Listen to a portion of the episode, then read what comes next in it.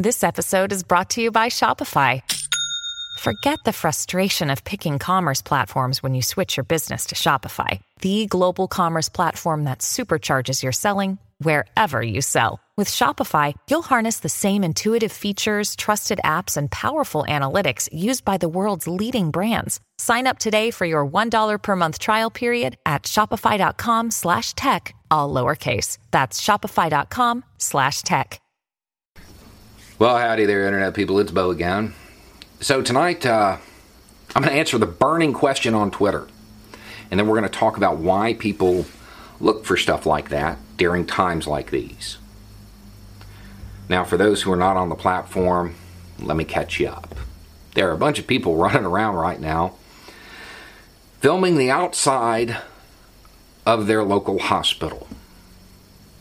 And because the parking lots are empty, well, that's obviously proof that, you know, it's all hyped. It's overblown. It's sensationalized. It's a hoax. It's not really that bad because the parking lots are empty. Some actually went inside the hospital. This is all, uh, you can find all of this stuff under hashtag film your hospital. I'm going to explain why that's a bad idea here in a second. But before I get to answering the important question of why the hospitals are empty, I want to draw attention to two people that helped get this theory out there. The first is Deanna Lorraine, a Republican congressional candidate from California. And her tweet was retweeted by Sarah A. Carter, a Fox News correspondent. Miss Carter, I understand that you didn't co sign this when you retweeted it. You just said, it's interesting for sure. I'll be watching. But see, you're a journalist. You know everything that I'm about to say. You should. It's not interesting. You retweeting this and giving this little theory life, I, I don't think it was a wise decision. You should know everything I'm about to say, at least most of it. And you should also know that your viewers are pretty easily influenced. They saw you express interest in this. If people believe that it's overhyped, do you think they're going to take the precautions they need to? Journalism is supposed to be a public service. Okay, so why are the hospitals empty? Uh, because most of the hospital's operations are shut down. Go figure. That means the parking lot's empty. Crazy, right? The Surgeon General advised that hospitals get rid of elective procedures right now. Don't do them. Most did. I think all did, actually. Um, the emergency room is just a tiny bit of what a big hospital does. All of that other stuff, unless it's emergent or urgent, related to that, it's not going on right now. Therefore, the parking lots are empty. There's no big mystery there. None. But you can play with that information for a second. You can, that may help you determine whether or not it's serious. Hospitals have to watch their bottom line, right? And uh, they're choosing to forego all of the revenue from all of this other stuff and keep the beds empty because it's overhyped, because it's sensationalized, or is it because they're worried about a surge and they don't want little Timmy in there who just had his tonsils out catching something? They don't want to waste the PPE, the protective equipment, doing stuff that doesn't absolutely have to be done right now. Maybe they need the beds. Hospitals, even though they watch have to watch the bottom line, they also provide a public service. They're being responsible. Now, to those who went inside a hospital, the ERs, yeah, they're empty. They are. Most people who go to an ER, they're not actually having an emergency. Okay? Right now, I've talked about this on this channel before. An ER is for, oh, I cut my finger off. Not, I've had the sniffles for three days and now I, I feel like I want some meds. That's not actually an emergency. But right now, because there's a risk associated with going to the hospital and you got to be certain kind of stupid to go without reason, um, people are kind of exercising a little more discretion. Is it really an emergency? No. Nobody's showing up with a tummy ache right now. And for the record, that's the standard. What you're using right now, that's the standard you should always use. An emergency room is for serious issues.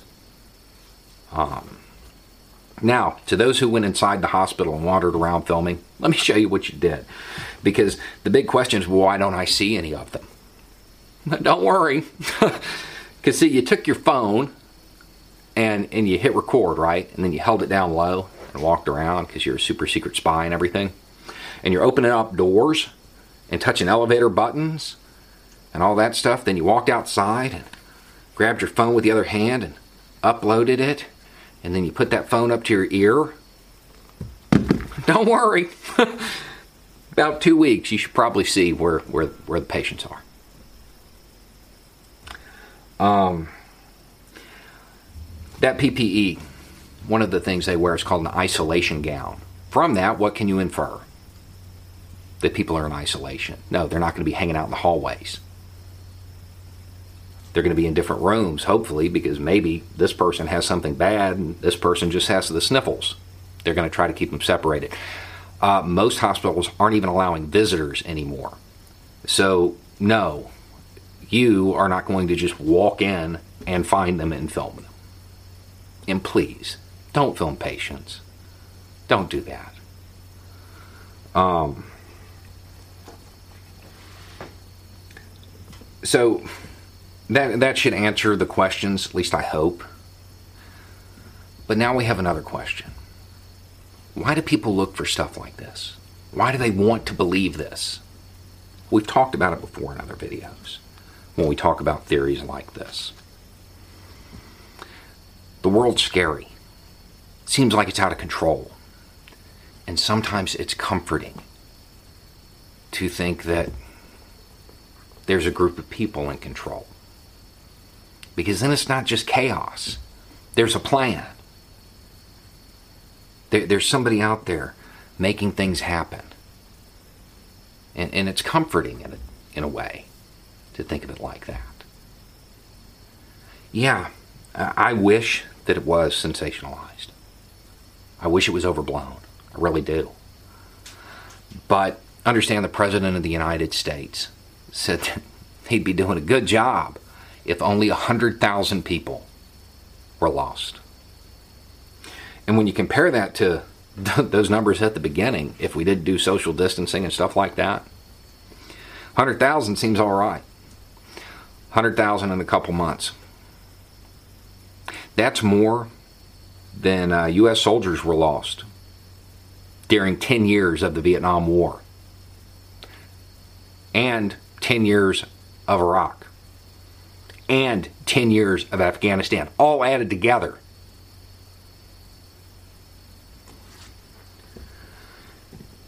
It's not overblown. You need to take the precautions. And look, you want to stand outside a hospital and film it, whatever. Enjoy your hobby. Walking around inside one, it's a bad idea on a whole bunch of levels. And since you probably don't care about other people, we'll do it this way. You'll probably pick something up that you're going to take home to people you do care about. Right now, stay at home. Wash your hands. Don't touch your face. It's scary and it's out of control. There, there is no curtain. There's certainly not a man behind the curtain. We're going to have to ride this out. And people like you who are running into these places and then going around town, you're the reason it's going to get real bad. You're putting a lot of people at risk with this. Anyway, It's just a thought. Y'all have a good night.